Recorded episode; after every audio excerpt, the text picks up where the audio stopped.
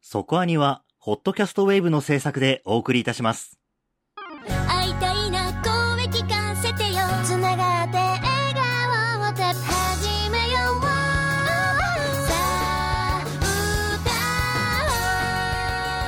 おうディープじゃなくそこそこアニメを語るラジオそこアニ、そこアニえーまずお詫びからです今週ポケモンコンシェルジュ特集をするというふうに先週告知しておりましたけれども急に変更することになりましたポケモンコンシェルジュの特集は2月に変更します楽しみにされていた方大変申し訳ございませんおかしいな。癒し系の会っていう話だったのに、どうしてこんなことに。ああそうですねなんというのかなやっぱり今やらなきゃいけないんじゃないかっていう特集が割り込んできてしまったばっかりにうんすいませんとしか言いようがなかったかなという感じですねはい、えーそしてお知らせがあります来週は2024年冬アニメ新番組「アウトガイ」となっておりますいつものように皆さんのおすすめアンケートを募集中です締め切りは26日金曜日21時となっております皆さんの一押し作品の感想もお待ちしておりますはいということでいきましょう何が割り込んできたのか今日の特集は勇気爆発、バーンブレイバーンです。どうして布団をかぶっても眠れない人型装甲兵器、ティタノストライド、通称 TS が発達した時代。各国軍はハワイオアフ島に集結。陸上自衛隊所属イサミ・アオとアメリカ海兵隊所属ルイス・スミスの二人は戦闘の最中出会う。突如所属不明機による強襲を受け、なすすべもなく散っていく兵士たち。己の誇りをかけて戦え、死と隣り合わせの戦場で生き残るため、仲間を救うため。企画原作サイ・ゲームスによるオリジナルロボットアニメ監督大張正美シリーズ構成小柳圭吾アニメーション制作サイ・ゲームス・ピクチャーズにより2024年1月11日放送開始今回は第2話「イサミそろそろだよなイサミ」まで視聴済みでの特集ですはいいやといねうわけで。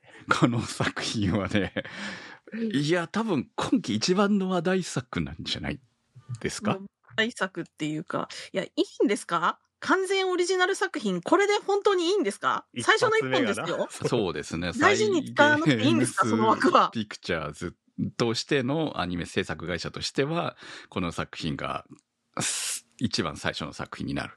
そう、オリジナルとしてはね。はねえゲーム原作とかあったけどっていう。い。そうですね。はあ。うん。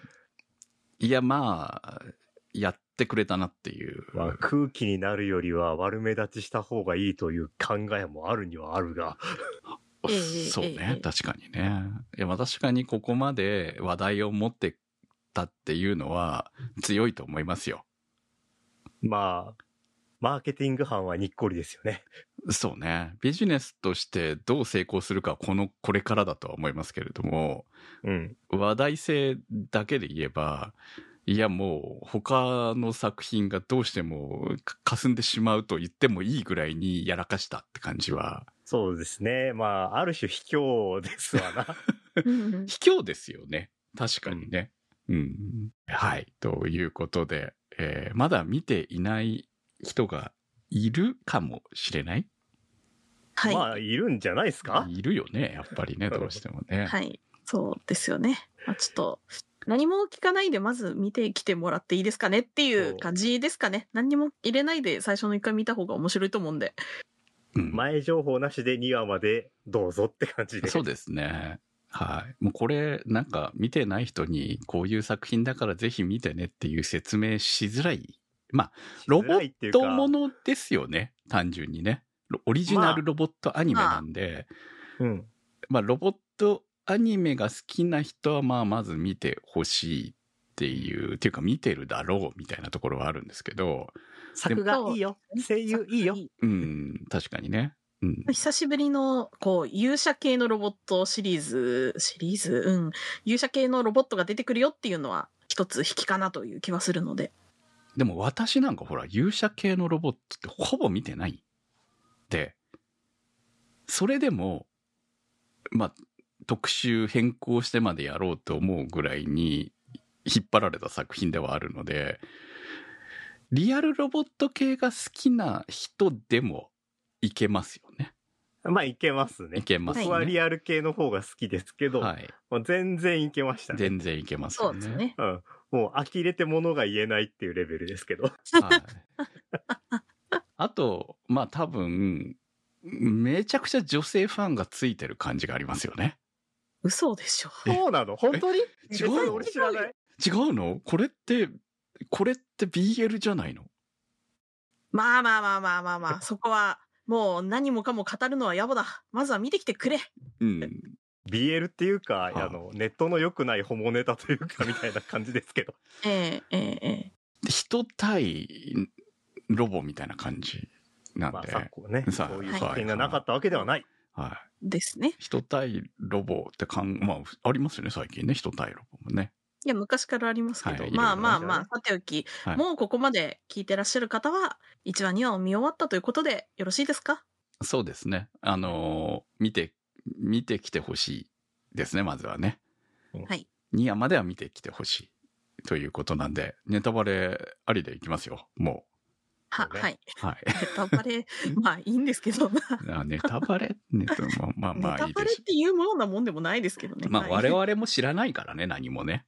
そういう意味では。何もわからないよもううん、2話の段階では何もわからないですね。真面目に考えるのもバカみたいなんで、もうい いです。はい。さあ、改めまして。 はい改めましていきましょうもうへへへへって言うしかないわな。か。いやね、今も2周目してたんですけど、なんか値上もうげ、がするよ。こう、1話を何周もしてる人たちがいるっていう話だったんで、え、1話は普通に、あの、途中までめちゃくちゃかっこいいですよ。そうですね。まあ、あの、舞台的まあ終わりにもかっは、こいいけどね。そうね。舞台的にリムパックですよね、あれ完全にね。リムパックを、えーもっと進めたような、アドリムパックというと名前になっているようですけれども。先進的環太平洋合同演習。はいはい。ああうんうなるん。ほどうん。ちゃんと設定が、そうですね。リムパックはあるからね、今でもね。やるけっぽい。はい。それをアドバンスにしたっていう感じのリムパックをやっている中で。まあ、はい要は、ここ、うー現代平均の中にプラス、ティタノストライド、TS うんはいという、こう、まあ、いわゆるロボット系の、まあ、二足歩行モビルスーツだのタクティカルアーマーだの。そう、いろんな名前いろいろありをます呼ばれますよね。うん。でも比較的、あの、えーメカニカルというよりも、まあ、逆に言えばメカニカルと言った方がいいかな。今の、えー今の進化系と言っていいのかどうかはわかりませんけれども、えーリアルロボットですよね。こっちの方がね。そういう意味で。まあ、あの、重機に近い感じのデザインにした。先ですね、確かにね。うんっていう戦闘タイプのロボットを、えーが参加しているという世界での物語と。ミリタリーっぽいの好きでしょみたいな感はじい。のね。まあ結デザイ構。ン。普通にかっこいいうんですけどね、デザイン普は。通にかっこいいですよ。うん。そうですね。で、まあそこでの戦い、えー戦いというか演習を、まあ最初は描いていると。うん。 A パートですね。そうです ね。で、そこに主人公のイサミがはい。いるわけですよ。もう名前聞くだけで面白くなっちゃうなやだやだ。やめろ。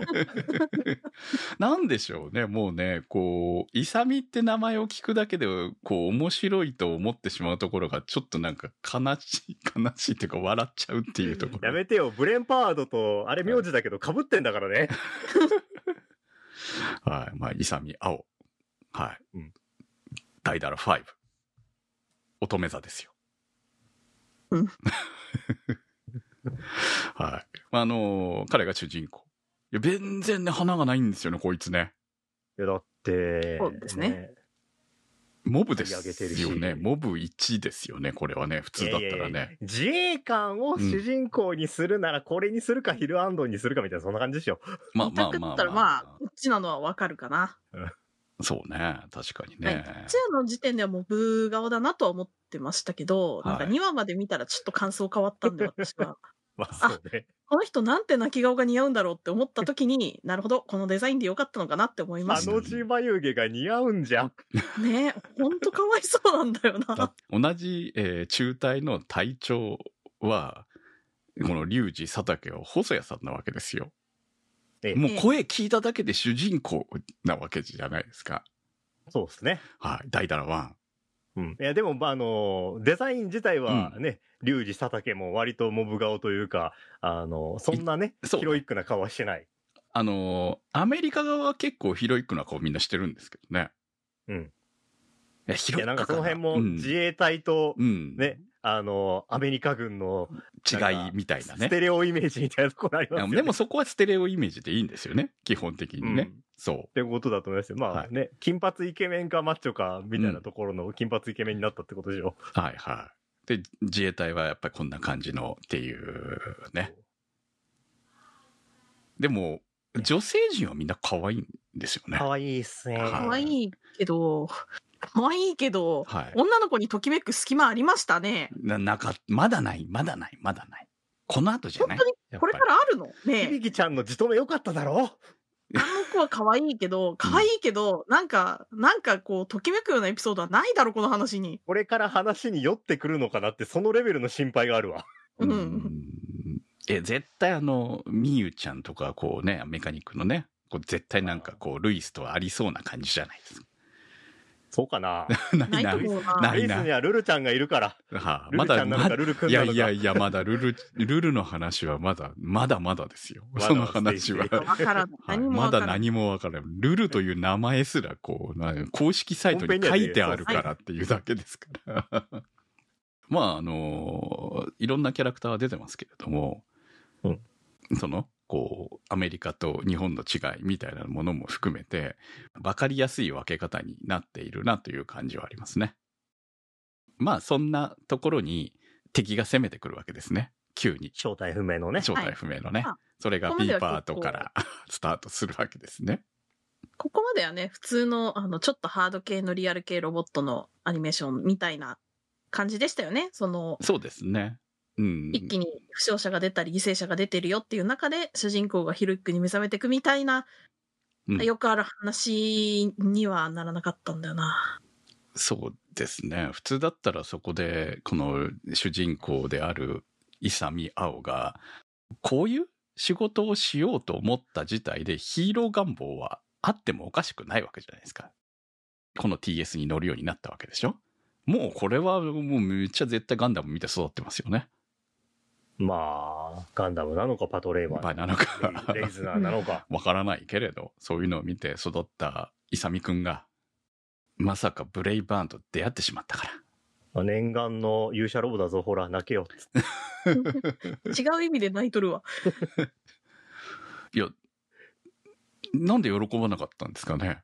いや、戸惑うだろう。話しかけられたらさ、 イサミーって言われたら、え俺ってなって、周りを見渡すだろっつうのは、そうですすよねごく自然なリアクションだ、あれは。そう、そこなんですよね。いう、あの、主人公っていうのは、ここで喜んで乗り込むものだっていう、こう、規制概念があるじゃないですか、我々には。まあ、じゃあ具体的に喜んで乗り込んだやつがどれだけいるかっつったらそんなにいないんだけど、ああ、でもそうか。うん、でもまあね、 うん。あのーそこまでの抵抗もなく乗り込むのは結構多いよねって、え、何何っつって乗り込んでる人やだうんやだって言ってるのはシンジ君ぐらいみたいなところあるそようねでってすいうよね。ですそうねそうそう。まあ、そういう意味では、イサミはシンジ君側ですけど、一緒にするにはかわいそうなんでね。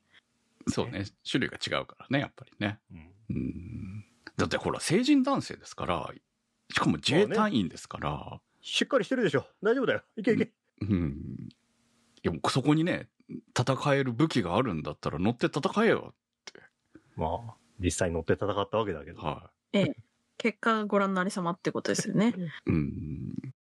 いや、あの、普通の人が、まあ一般人ではないとはいえ、うんいきなりあんなもん来たら、こういう反応するんだなっていうの を、非常に勉強になりました。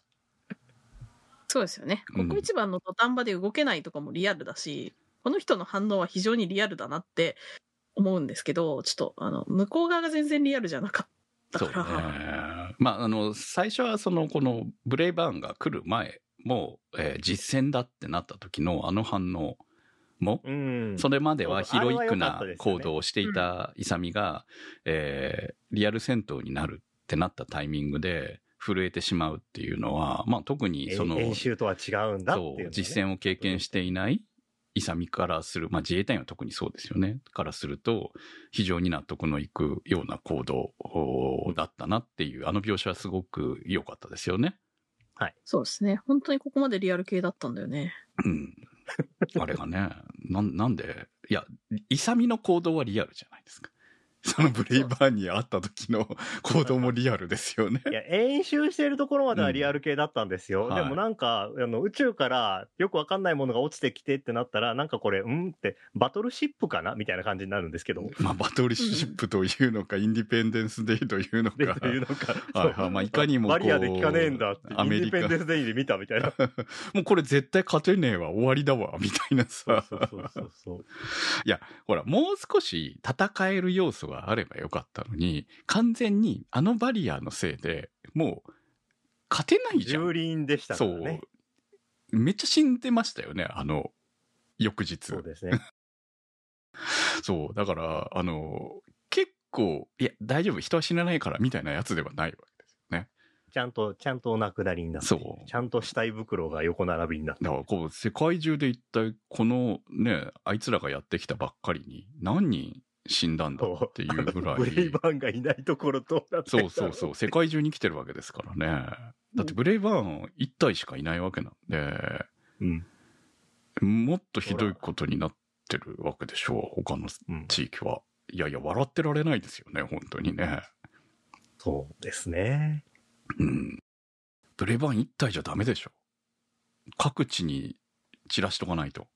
まあ、それはブレイバーンのお心のままになんでどうしようもないですうねん、。ああね、確かにね、イサミがそこに来たから、いたから仕方がないよね。そのためにやってきちゃったわけだから。そう。知り合いみたいな振る舞いしてきますけど、特に初対面じゃないですか、イサミさんの反応見るに。そうでわすかね。んないじゃん。イサミが子供の頃に一緒に遊んでたロボットかもしれないよ。みたいな、こう、綺麗なエピソードが出てくるのかなって私も一夜ぐらいの時は思ってたんですけど、2話以降見て、これ本当に初対面の可能性あるな、あ、気持ち悪いみたいな気分になりましたよね。そうね。別にそれない方がいいですもんね。多分ここまで来るとね。だってそんな、そんなのいらないじゃん。この気持ち悪さがいいわけだから。この子供時代に実はあのイマジナリーフレンド的な、えーブレイバーンがいたっていうイサミの中でね。そのね、願いが宇宙に飛んで、飛んで。ななんとかメタルと融合して、ブレイバーンとなって帰ってきたんだよとかだったら、まあまあね。はあのい。でもそんな設定いらない。子供向けなら通用するかな。そううんね。ま あ、そうそれぐらい綺麗な話だったらよかったんでしょうけど、なんか違、違ったんだよね。そうね。いや、これほんとひでえなって思うのが、勇気爆発バーンブレイバーンっていう名前じゃないですか。だかはい。はい。らそれこそ勇者とかエルドランとか、うんなんかそんな感じのタイトルじゃないですか。そうですね。ねえ。あれって子供向けだったじゃないですか、やっぱりターゲットは。そうです大ね。人も見てたけどさ。うんう。ん。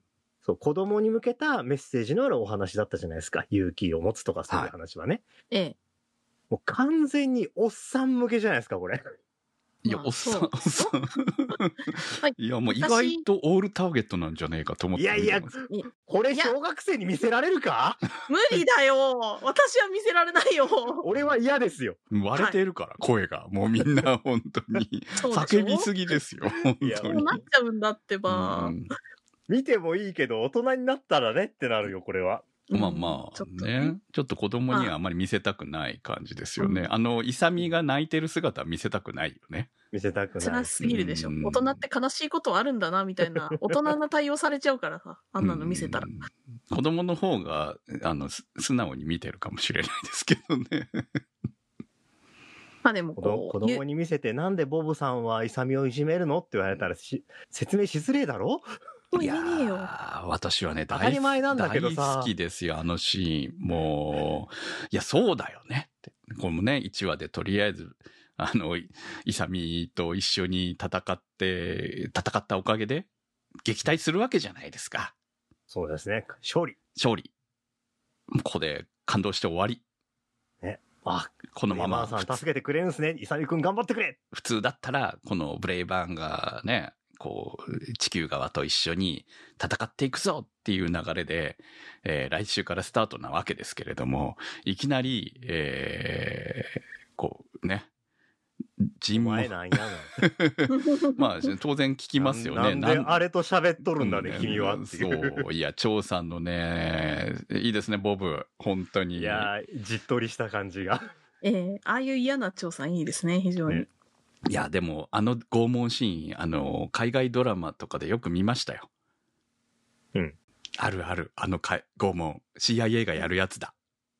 やられ濡れるタと、普通の人間だからかわいそうですし、 あとそもそも、こう、詰められたところで本当に何も知らないんですけどっていう のが、もう本当にかわいそうだったから、 そう。でも事実を多分、イサミが自分の記憶をどれだけ掘り返しても、あの、ボブを説得できる材料がないんですよね。僕関係ないんですっていうのを信じてもらえるような材料が。うん。でも、どう見たっもう絶望だてよ関係があるもんね。そう。だってあいつお前のことあんな風に言っとるでって言われたら、いや、あんまりそうなんですけど。 4ドルで、しかもどう考えてもこのロボ、あっち側やでっていううね。ん。なぜいや、まあ、そういう目に合うよね。この辺だけ、あの、妙にリアルなんですよね。まあそうですね。いや、でも実際はほらね、世界各地がうんごちゃごちゃになってるわけそだかれら。どころじゃないはずなんだそうけれども。それはもう、イサミ君の人権一つであ片付くんだったら、何としても情報と対策をね、仕入れたいでしょうよ。うんええでもほら、せっかく味方になったロボットがいるんだから、もうそいつに戦ってもらうしかないと、普通だったら思って2話の冒頭からそういうふうな、こう、競技をしているはず。まあ、競技はしているんだけども、 え、だって味方になったかどうかなんてわかんないです よ。そもそも言葉通じないんだから。いや、喋ってたじゃねえか。あの。 ち会ゃん話とは通じてるけど、意味は通じてないでしょそうですね。あの、 一方的な、あのだって彼人の話聞いてないんだもん。食い気味に返してくるもんな。でも何がひどいって、ブレイバーンさんは、その、こう、大事な話を聞き逃してたのかなとかじゃなくて、あの、人がボソッとつぶやいた悪態すら聞いてるぐらい耳がいいわけですよ。それでも答えてないことって都合が悪いことを、あの、黙って右から左に流してるんでしょもう最悪ですよ。うん。そう ですちゃねん。とね、はいドイツ語でね、会話してたもんね。はい、すべてのね、あの、日本のこ、えー世界、すべての、こう、語源は理解できるような能力もあるわけですね、あいつにはね。しかも喋れる。ね。怖い。でも都合のは悪い話は右から左に流すわけですから、彼はね。はい、価値が悪いんだよな。いや、あのシーンは本当気持ち悪かったです ね。イサミが操縦桿を上下するために、もう、お前これはも上下す気るんだよ持ち悪すぎだろう。まあ、いや結婚楽しいだろうなっていそうう。ですね。本当に。うんやた、確かに、その、主人公のことが大好きで、主人公と一緒に戦えるのが嬉しいんだっていう勇者ロボがいっぱいいましたよ、これまでうん。でも、主人公は子供じゃなくておっさんだし、なんなら、人の話を聞かない勇者っていうのはいないので、あいつやっぱり勇者じゃねえんじゃねえかな。まあ、勇者ではないですよね。どこにも勇者って書いてない。勇気爆発ですから。まあ、そう勇者シーンね。そうエルドランだって勇者とは言ってないけど、うん。そうですけど、こう正義を成したくてやってきたって言っている割には、すごい人の話聞かねえな、こいつっていう。いつか聞けるようになるんですかね。ならないんじゃないですかあれはあのキャラのままなんでしょうかね。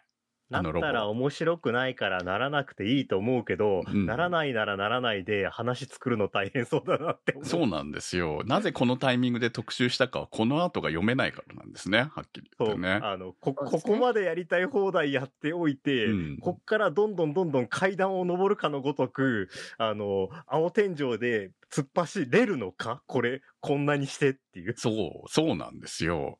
少なくとも2話の段階では、本当めちゃくちゃな作品だとは思ってますけど、面白いすげえし。面白いんだけど。はいそうですね。あの、世の中にはサプライズ忍者理論っていう、えーお話がありまして、うんどんなにこれまでの流れがシリアスでいい感じでも突然忍者が現れて大暴れし始めた時に、あ、やべ、面白いっていう感情を覚えてしまうのは人間としては当然なこと。でも、それの方が面白いかもって思っちゃう内容は、あんまり面白くないかもしれないから、ちゃんと考え直した方がいいかもねっていう考え方のことを言うらしいんですけど、あまあサプライズ忍者理論そのものですよね、この今の話ね。段階段階ではね、はいもうこう2話2話1話勝ち2話勝ちしてる感じなんですよ今のところ、ええサプライズブレイバーン以降ずっとこんな感じですうから。ん、だからこれがうワンクール作品なのかツークール作品なのか知りませんけど いやまあワンクールだとは思いますがクールもやられてたまるか。そう いやわかんないよこれほら昔のいあや気がすのるぜ子供向けドラマみたいに50何話あるかもしれないじゃないですか4クールか。初耐えられんなめてのオリジナルアニメ4クールとか冒険しすぎだろ。さあゲーム金持ってっからまあ確かに。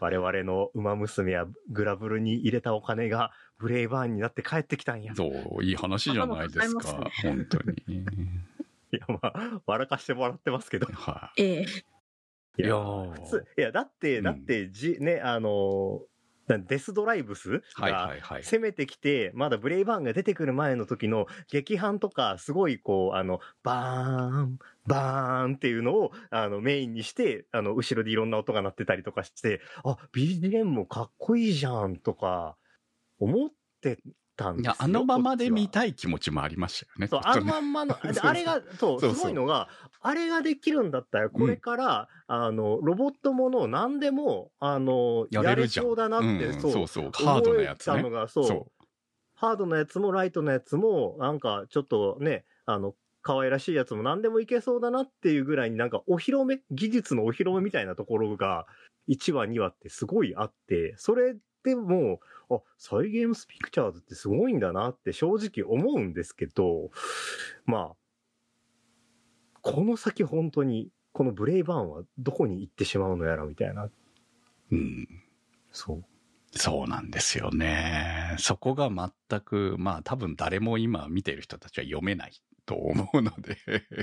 そうですね。あの、確かに、よくよく描写とか展開とかを見ていくと、丁寧な作りをしているんですけど、なんか細かいことが気にならないぐらい大きなことが気になっち ゃって、そうです。ね。いや、正直私が一番気になったのは、1話で気になったのは、演習してたわけじゃないですか。はい。イサミたちが次にやる予定だったのは、アメリカ軍と日本自衛隊での合同演習というか、こう、敵対演習なわけ対決ね対決だったわけでしょ、なんで実弾積んでんのっていうのが一番の驚きだったんで、ああ。もう実弾に切り替えてって言うけど、普通入れないですよね。そんなリアルなところを追求しちゃいけないんだと思うんだけど。 だって、あの、撃ってたの、実際撃ってたわけなんで、あれって模擬弾を用意してるに決まってんじゃないですか。うんっていうのが、えー一番気になったんですけど、まあそこは突っ込んじゃいけないんですよね。うん。まあ、実弾演習自体はあるものだと思うので、その、一応、こう、対、対戦闘を想定しているけれど、ぶつけないようにやるっていう想定とかだったのかもしれないです、ペね。ンキ弾じゃないの普通だったら、やっぱり、あの、弾のところが違うとかさ、それレーザーでとかじゃないわけだから、最初のね、うんあの演習は、やって合同でやってましたよねやって演習はペペイント弾でしたよね。そうですよね。だからペイント弾系だと思ってて、それは実際にほら、弾入れちゃうじゃない弾のところとかに。だからそれを変えれるわけはないので、その辺はほら、リアルロボット風にしてあったわけだから、っていうのは気になったんですけど、まあ、いいです。そこはどうでも。まあ、なんかそういういろんなそうそうそとうころがね、あの、うんもしかしたら拾うかもなっていうところは結構あるんですけどそ、でも、拾わなくても多分俺気にしねえんだろうなっていうのが、そうですね。ど、どうでもいいんだよな。そうそうそうなんか、真面目に考えてるのバカバカしいなって思うんですよね。そうですね。丁寧なんですよ。その、うん。例えば、イサミが拷問を受けた末に、こう、助けに来てくれて、一番最初に助けに来てくれて、マジ天の助けって思った時に見たやつがルイスだったら、まあ、そりゃ相当心は持っていかれますでしょうよ。んそうですねだからその人が乗ってほしいって言えば、生理的に無理なやつにも乗るでしょうよ。っていうところの心理描写とか、その、まあ、あの状態ですからね、もう本当、言ってしまえば今まで、いくら自衛隊員だからといって、えーあそこまでの拷問の準備とかしてないと思うんですよ。その情報証拠とかじゃないから。うん。だから、まあ、初めての経験を、彼は、ボブからやられてたわけですね。精神的に、 徹底的に CIA の追いプロから、そう、プロから追い詰められてたわけですね。こう、初めてルイスを見た時の、うんっていう表現とか、目に光が戻る描写とか、はいはい超丁寧なんですけど、そうですね。あれ、どうでもいいな、みたいな気持ちに。それどころではなはいい、んだはよいね。はい早く乗せろよとか思って見てましたから ね、本当にね。なんか、あと、こう、ブレイバーンが、これは聞きようによっては下ネタかもしれないな、みたいなこと言ってる時に、はいはいはいこう、あの、口からこぼれた水がジャラジャラジャラって流れてくシーンとか入れるの、おーうんメタファーみたいな感じだったりもするじゃないですか。あの、戦国自衛隊で槍が2本クロスしてるみたいな表現入れてくんねえっていう。でももう、すべてがどうでもいい。はい、まあ、あの、完全にエロですよね、その辺ね。いやうん。海、ウミガメの卵をなぜか映してみたりとか。そうねななんでやねんって いう。もううんもうね、なんかね、いやらしいんですよ、 本当に。いろんなシーン が。丁寧なんだけどさだ、丁その寧なんだけど、そうじゃないんだよね、みたいな。そうですなね。んか本当、能力のある人が全力で悪の悪ノリというか、うん、バカなことをやってるっていうのも、すごいですよね。すごいですよね。私、あの、おお、なんて丁寧にバカみたいなことをするんだろうって思ったのは、あのブレイバーンの背中の後ろに勇者みたいなマークシャーンって出るじゃないですか。うん、あれ次のカットで消えてるんですよね。背中のところに出たホログラムみたいなやつが。本当に投影してんのこれ。ねえ本当にみたいなのとか。そうね丁。寧なんだけど。あれはもうわざとですから歌ね、も流れてるってことだもんね、あはれい。で、あの、なんだこの歌はって言ってたじゃないですか。はうんあ流れてんですね。あれちなみスピーにカアードからリブらしいですけど。い。スピーカーから出ている音っぽく、ちゃんと、あの、コックピットと外側で音が違うっていうのもめっちゃ細かいんですけれども、どうでもいいって思うっていう。な、なんだこの歌はっていうアドリブがなかったら、これ、このまま流していくつもりだったのね、本当にっていうのとかも、な、アドリブなのらしいですらよ。しいですよ。ああーえ、普通気になるよねっていうか。れいや、だから、と撮った時、まあ1話だからかなって思うんですけどはいはいはい、と撮った時に BGM とかもついてたのかなとか、気になりますよね。アニメの収録ってね、1話は大体絵がちゃんとあるみたいな話が多いですけど、 そうですね。うん、いや、音までちゃんとついてんだみたいなね。いや、ここで、えー主題歌流れますみたいな感じだったんだとは思いますけど、うん、なんだこの歌は、そりゃあね、勇者なら流れるでしょう、勇者ロボ なら。勇者ロボも別に流してるわけじゃないと思いますけど。ガホ海岸の歌とか別に流れてるわけじゃないと思うんですけど、はいこれは自ら流していってますからね。そうですね。やっぱブレイバーン君日本育ちなのでは うん。ちょっとあの、なでしこの劇ガンガー思い出しましたね。あの木星トカゲのそう。持ってくる鉄人とか魔人とかあの辺ですね。そう。あの物語って、その、あのテレビ、劇ガンガーのテレビを見ていて、あれを進行してるわけじゃないですか、あいつらって。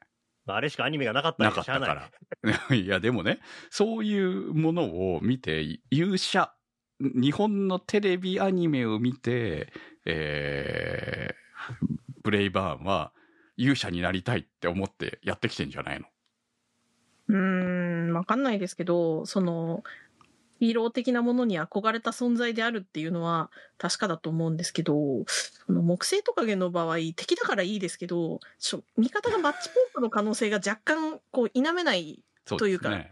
可能性としてビレザイなのが怖くて、はいこれもしかしてブレイバーンの全部自作自演なのではみたいな嫌な汗出てくるんですよね、背中から。ああ、そうですね。まだ、あの、具体的には、あの、デスドライブズが何なのかっていうのは、あの、説明はブレイバーンがしてますけど、公式サイトにデスドライブズが一体何なのかっていうのを書いてありますよね。もうすでにこれ明かしちゃっていいのっていうところがあるんですけど、彼らの目的は、えー個々の願う最上の死を成し遂げることと。死に場所を求めて、そう死を理想の死を求めてやってきている。そう。銀河をめぐり、この地球にやってきたって。願いを叶えてくれる存在を求めてって。だからし死にたいんだ、あいつらっそうていう。 そうですね。なんて旗迷惑なんでしょ死にたいんだけど全力で戦ってそこで討ち死にしたいんじゃでも全力で戦うと俺らバリア使うからよろしく地球人っていうやば、うんう。そうめですっねちゃめんどいくやさい迷惑な存在ですよ、デスそのドそのライブ文ズ。脈でう、んしかも多分7つの大罪がモチーフだと思うんだけど、棒、落ちてきた棒8本ありますよね。絶対これ1個ブレイバーンで、あの正義をなして、か、 こう、綺麗な形でかっこよく最後を、そう、遂げたいみたいな夢だったら、ブレイバーンも敵型っていうのは全然はいあるんだまよなと思って。あ絶対ブレイバーンあっち側ですからね、それではわかりますよ。まああっち側からうん来たやってっきていた。うのはもううんやってることはねあのデトネーターオーガンなのかなって正直ね、うん思っちゃうんですけど、まあ時代が変わればこんななんかもう身も蓋もないというか あられもないことになるのかっていうスペルビアが2話で出るじゃないですか、敵として。はい渋い杉田智和杉田智和の声は聞こえてないですけど、全然。なんか喋ってたじゃないですかなんか喋ってたけど、全然杉田さんっぽくなかったから、まだ。うん一応、配送とかで出てくるんじゃないですかね、あの人。え、もう壊れちゃったけどさ、だって昔の馴染みっぽかったですよ。ん見るからにね、知り合いっぽいこと知り合いっぽいここと言ってましたね。と高慢をいや、あいつ絶対また復活してきますよね。いや、だって、今までのね、この2話までのオープニング、オープニングって結構ほら、あの、先の話もネタとして入るじゃないですか。うん2話までのネタしか入ってないんで、その、スペルビアが今後だってあれ見たらスペルビアがまるでこうラスボスみたいじゃないまあオープニンのグオープニング見 れば。うん。いや、もう、わかんスなペいでルすビよ。アのキャラクター設定のところひどいなこれガガガピーってなんだよ ルルと一緒ですね、それじゃね。あんまりいやでも考えたくないな、それ。そう、んそのねあの8本あってとかね、うん7つの滞在っぽいとかそういう話が出てきてもしそれだとしたら13話しかないのに7人ってさ 4, 4話とか6話しかないのにほらあのハッケロボとか言ってちょっと多かったやんってなったやアニメもあったやんっていう感じなんで復活しない説を押したよ俺は。あ、そうですか。そうそうですあれね。何のために杉田さんを使ったんですか いやいやいならや楽しそうじゃん。まあまあ、とりあえず。あの回想で出るはあるかもしれないですよ。あだかならるほどね。と思うけどな。うんえ、ブレイバーンの回想で出てくるの。うん。ああ、ないるや、ほそど。れぐらいでいいんじゃないのって思まいあ、ま果すたしけてど。彼の死に様が武人としての誉れ高き死だったのか、うーん。ちょっとわかんないですけど。誉れは、玉で お前死にはま。した。いや、ブレイバーンの、あの、顔も、えー、勇みを入れるまでは、あの、人型になってなかったですよね。最初、悪魔っぽい顔してんなって思って見てましたから、あの、ライトの部分に光ってる部分は。ガオガイガーのあのマスクかぶった後、はいはいはい。はいまあ、それと似たような形ですよね、スペルビアもね。演出として影に、えっ、と、顔に影がかかるとか、その、正義型であんまりやらない演出を取ってるっていう話があって、ブレイバーンに関しては。だから、り敵型なんじゃないっていう考察はある んですよ。で、そうなんじゃないかなって私も思うんですよね。だって、ちょっとあんな、あいつ邪悪すぎませんかね人の話聞かないし、うん。独りよがりだし、うん。生理的に無理とか平気で言うし。うんルイスかわいそうだった。でも嫌いなものはヒーローらしからぬ言動だからね、うん生理的に無理なんてそんな直球はヒーロー喋んねえだろって思うけど、まあ、人が言うのはムカつくけど、自分が言うのは許してねってことなんじゃないですあかあ。人間嫌いなもがのねはいはいいや、普通に考えると、この後、あの、スペルビアにルイスが乗るっていう形が来るんだろうと思うんだけど、なぜスペルビアから、あの、少女が生まれた、生まれたというか、あの、ね、の操縦してたのが、ポポーーンと、意味、意味深に、そして出てくる、あの、美少女っていうね。美少年かもしれないまだわかんない、まあ、まだわかんないですね、確かにね。はい。キャラ設定欄で見ても、まだルル男のと子でもいう。通用しそうな、ああ、確かに感じね。だはいはい。まだわかんないですね、これはね。あの、ブレイバーンがあんだけ変態っぽいと、本当これもどんな変態が来ても、ちょっとそうそうおなかんしだよくない。はい。好きなものはスミスとカレーらしいんで、うんそうね。もうもうスミスに懐くわけでしょ。スミス君犯罪だぞ。まあ、うんほら、キービジュアルでも足にすがってますから、そういう感じなのかなって思うんですけど、これまでの文脈を見ると、ま、微笑ましいみたいな気持ちに一切ならないので、うん。おどうなっちゃうんだろうなって。 乗るんだよ、絶対。スペルビアに。そうしないと、ほら、スペルビアルイス君、立たないじゃん。いくら、こう、地球の、ね、あの、TS に乗ってたって、勝てないですよ、奴らと。そう。どうですかそれね。は、それはそ。それはそうメカニック紹介のところにね、あの、イクシードライノス、ストラグルライノスとかなんかちょっとそこうう。そう、かっこいいのはね、いっぱいあるんですけど、ぜ1話に出てこなかったから、1話見てから僕は、ちょっとこのメカニックのとこだけ、あの、公式ページを見てから2話を見たんですけど、おこんなんいるんだって思って出てきたと思ったら何の役にも 真ん中からぶぶった切られてましたかそうら。結構、 結構かっこいいじゃ結構んかっこいい、そう。これいけるんじゃかっこいんいと思ったのさ、一瞬だったんで。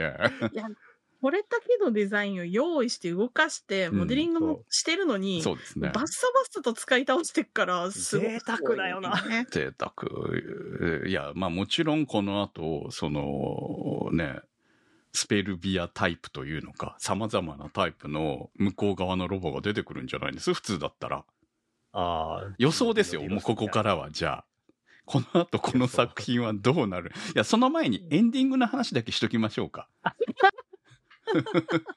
いや、俺は、あれは、あ、こう、なるほどねって いう、そう、ああなたたちが、こう、やっぱり、僕らが受け取った印象は間違ってなかったんですねっていう答え合わせみたいなエンディングでしたけど、はいええあれ、正式なエンディングなんですかねまだあの、公式サイト見ても、ああれが正式かどうかわからないんですけど。よ、よくわかんねえ。うんそうですね。あの、普通だったら、コストがかかるから、そんな、あの、エンディングがいっぱいあるみたいなことはそうそうないんですけど、このあ、先でも何やって、公る式かわ公か式んない見ったら、エンディング主題歌、創演の肖像、はて書いてある勇青、ルイス・スミス、書いてある。書いいてあやる。でもね、あんまり見てない方がいいですよ。この作品、1話始まる前のああのそうで公すね式ホームページのトあそップっ、っかそってそうねあ。のうんブレイバーンのかけらもなかったはずなんでな、んかね、ちょっと暗い感じの、あの、リアルロボ系でしリたアねル。ロボと主役2人みたいな感じのキービジュアルで、ちょっとかっこいい感じで嘘ついてたんですよ、うん一応。だから、だって大張さん結構暗い話もやるもんね。うん。もうね、でも、うんこういうのをやるからこうだろうみたいな予想するのバカバカしいからやめましそたう。、本当ね。 そうですね。あのエンディングの前で、こう、こう、イサミの、イサミがなぜ裸になっちゃったんだろうっていうところで、あまあそこでお落とすんかぐらいな感じで思ってたらいきなりあのエンディングが始まっちゃったんで、なんじゃこりゃっていう。別にね、別そうにね、上上裸だろうがなんだろうがいいですよ。はい。あの、手をつなごうがいいですけど、うん恋人つなぎはきしょい。うん。そうですね。この作品、感想の8割ぐらいがもう気持ち悪いしか言えなくなってきたんだよな、2話で。今期はね、あのー、ダンジョン飯で、ライオスという、え最あ、変最態が高感のある変態がいるわけじゃないです か。もうあれ今期はこいあれつが一番だと私は思ってたわけですよ。あ、きあこ今期の狂人は。強人枠ですね。と思ってたら、それをぶっ飛んでくる奴らが現れたん で。いや、まあ、ブレイバーンだけだから、今のところあ、そうですね。イイサミは別にイサミがおかしいわけじゃないからね。サミは、イサミはまともな。人ですから。 えそー、まともだから、いじめられて、う。うん。涙目になってんのが面白いってのは確かにあるんだ。はあうん。ありますけどね。ちょっと、かわいそうだなって思うよね。 あ、でもまあ確かにね、ロボアニメで乗ったのがね、あの、15歳の男の子とかね、はい。だったらまあ、軍属でもねえし、そう。周りもちょっと優しくなるかってね、うんありますけど、まあ、バリバリの自衛官だったらこういう目に遭うのかみたいな感うじで、ん、そうそそうういう新鮮ですよねある意味な、ね仲ないかっていう納得できる範囲でやってるからな。本来ならねそはう。その辺のさじ加減は絶妙にうまいんだよ。だって、話に置いてきぼりにされるけど、なんか、あの、飲み込めないなっていう気持ち悪い違和感ってないじゃないですか。そう、そうですね。んそう気持ち悪いそう違和感はないけど気持ち悪いですよ。そう、そうなんですよ。気持ち悪いのが面白いはあるんですけど、は不快な感じを受けないじゃないですい、か。そうですねああの確かうんに、うん昨今まあ慣れてくして気持ち悪いんでね、これはは。いうんそそうのねあたりのさじ加減は本当すごいなって思ってまああれだけの人が死んでてそれであの状況下で笑えるのかって言ったら笑っちゃってしまう笑っ笑ってしまう部分がこの作品には確かにあるなと思いますよね。そうです雰ね囲気作りちょっと失敗したら、いや、こんだけさう、ん話こんなことなってるけど、あそこで結構人死んでんじゃん、それでいいのかって思うよねって、そうなるんですよ言いそうなもんですよそうそう我々そうそうええうん、それをそうい言わう作せ品もなないかったわけではないのに、あそうる、ある、言わせな本い。当に。言わせない勢い感みたいなものと、あのエンディングの持っていき方とかは、やっぱり絶妙だなと思います。俺はもう腕がいいとしか言いようがない。 そうね本当にね、やられたなと思いますね。そそんなに腕がいいのにやってる内容がこれかって頭抱えるんだよな。そうですね。なんか、できることがあって、めちゃくちゃいいものを作れる人たちがどうしてこれを作ろうと思ったのかっていうのが一番わかんない。もうでも本当最高だよお前らって感じのね。ええ、いい、いいアニメです。いやいやいや、本当にだからこれどこまで続くのっていうね、どこまでこれを維持できるのかっていうのが一番のそういう意味では心配かもしれないですね。頑張り抜いてほしいですね。うんあの、昔、アイドルマスターゼノグラシアっていうアニメがあって、それのヒロインが乗ってた主役機が、まあ本当に、あの、ロボット史上稀に見るぐらいの変態だったんですけ ど、あの、ブレイバーン君はそれとトントンぐらいだなって私の中で思うんですが、彼の場合喋るんで、インベル君超えましたね。まあまあ、喋る、喋、めっちゃ喋りますからね、本当にね。インベル君喋んないんでね、あれあーもしかしてすごい気持ち悪いんじゃないかなぐらいで済んでたのが、まあ、あロれはボットが喋ると気持ち悪いっていうのがよくわかりましたね、今回ね。あうそれは違うだろう。いやいやいやいや、そんなわけないじゃないですか。勇者王だってかっこよかったでしょ喋って。 アヌビスのエイダも可愛いだろああ、なんかド、ロレス・アイだってまあまあ可愛かったでしょそうう。いうのを全部こいつがぶっ壊してくれたわけですね、今回。まあこういうやつもいるん だ。はい。まあ、そこを最終的に納得させて、えー、綺麗に終わらせてくれれば。 ちょっとまで、あの、はいなんだったのこれは。うん。別に何だったのこれはでいいと思うんですよね。そうそうそう。はいそういう感じで終わりきってくれればもう満足なんで頑張ってほしい。はい。ルー、ルールとス、ルイス、えールルとスミスの関係とかもまたなんかこう進んだりとか、絶対なんか、なんか出てくるからにはなんかあるんだろうとは思うんですけなんかそういうふうにならないと思うんだけどな。だってルイス普通に男にイケメンだなって言ってたし。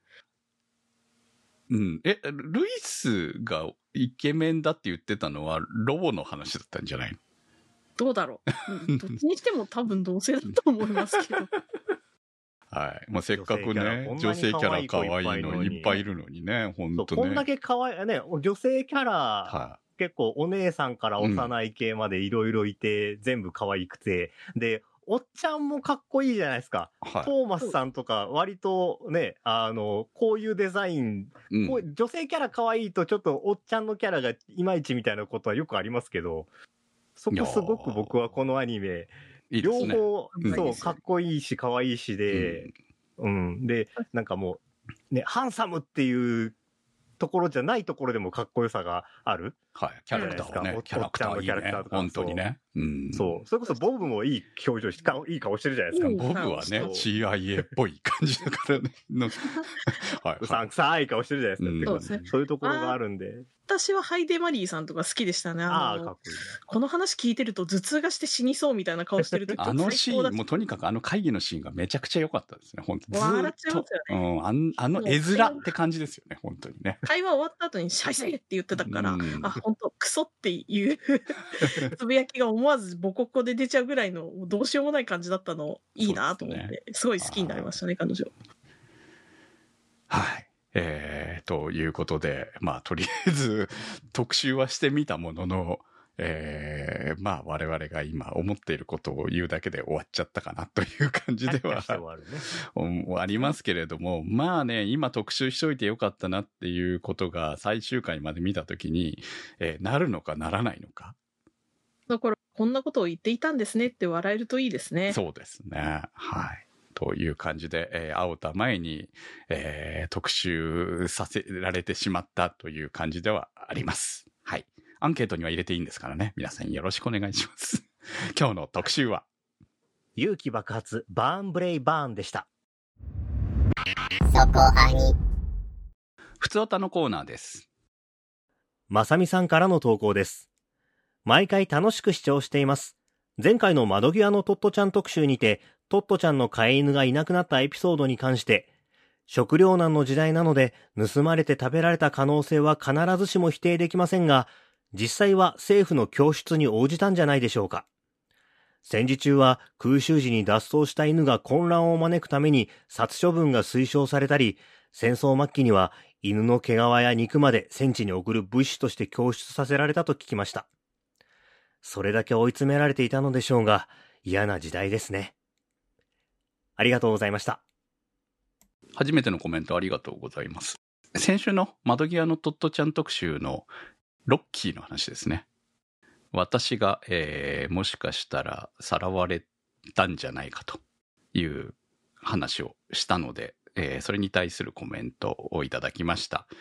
実写ドラマのこのトットちゃんで、軍にお父さんよりも先に徴用されたというのか、シェパードだったんで、えー軍用犬としてえー連れて行かれたというふうな話がドラマの方で描かれていたというのを見かけたんですけれども、まあ、それが生死だったのかどうなのかっていうのはちょっとわからないんですが、まあ、実際、あのコメントいただいたようなこともあったということなので、えーそういうこともあったのかなと実際がどうだったのかはあのご本人が書かれてないのでわからないですけれども一応原作の方にも、えーもういなくなっちゃったっていうふうに聞いた時に死んだんだなって思ったはっきり分かったっていうふうに文面では書いてるんですけどななんで死んだのかっていうのは分からなかったただ、なんか意地悪なこととかして家出しちゃったのかなそういう可能性はなかったかなっていうことをずっと思ってたっていうふうに書かれてるだけなのでうん。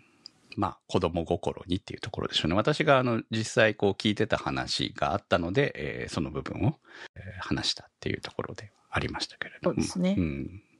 こう本当に分からないから思い馳せるしかないっていう表現がこの作品らしくていいよなっていうふうに思いました。はい。ありがとうございました。そこあにそこアニサポーターズ募集そこアニの運営を応援していただくサポーター制度そこアニサポーターズ1週間1ヶ月のチケット制で応援していただいた方のお名前を番組内でご紹介いたします好きな作品の特集に合わせてのスポット応援も大歓迎チケットはそこアニ公式サイトからご購入いただけますサポーターの皆様には毎週特典音声「そこアニサイド B」をプレゼントまだ見ぬ世界笑顔涙思いをすべて込めた胸躍るストーリーね今聞かせてお送りしてまいりました、そこアニです。はい。えーまあ、新番組、あお互いの前に、新番組の特集をするっていうのは、最近にしては珍しいのかなそうでもないのかな、ん、そうですよね。はいでもまあ、たまに仕方ないですよ、今回は。はい。来週ね、そのブレイバーンだけで30分撮るわけにはいかなかったんで、どっちにしても。そうですね。はい。撮ってしまいそうな感じがありましたので、えー先に特集させていただきました。はい。はい。ということで、アンケート募集中です。え3作品、皆さんの推し作品をお待ちしております。はい。金曜もう日入。れていいと。あブレイバーンももちろん入れていいですよ1位にしてくださいいやいや1位いやいや1位にしてくださいって言い方はあれなんですけども運営が言うのはどうなんだ。あそうですね、まあ、運営が言うことじゃないんですけれども面、白いやつも他にもあるでしょ。うん、まあまあありますけどねはいえーアンケートお待ちしておりますそしてその中から1作品コメントお待ちしております投稿の宛先ははい。投稿の宛先はそこに .com まで、えー投稿募集からお待ちしております。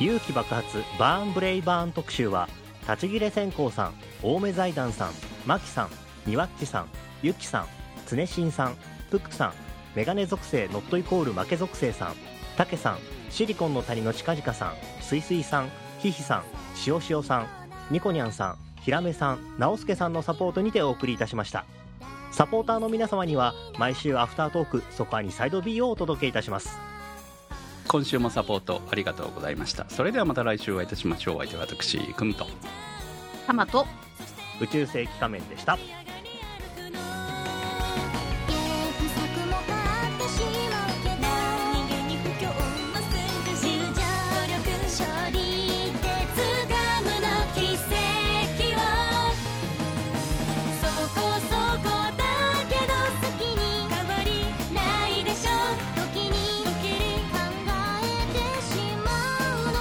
「明日はどっちだろう」「空は高いし見えない未来」「何色そうとヒントくれるね」「いことは今進めまっすぐ」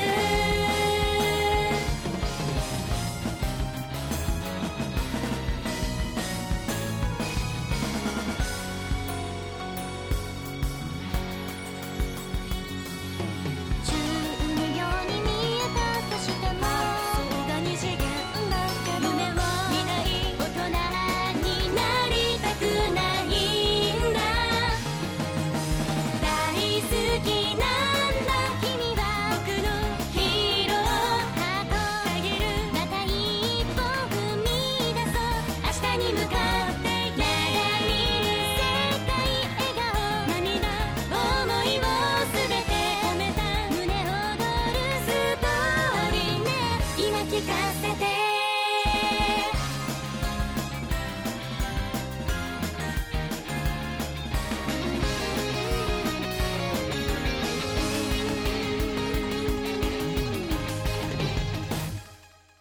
そこアニは、ホットキャストウェーブの制作でお送りいたしました。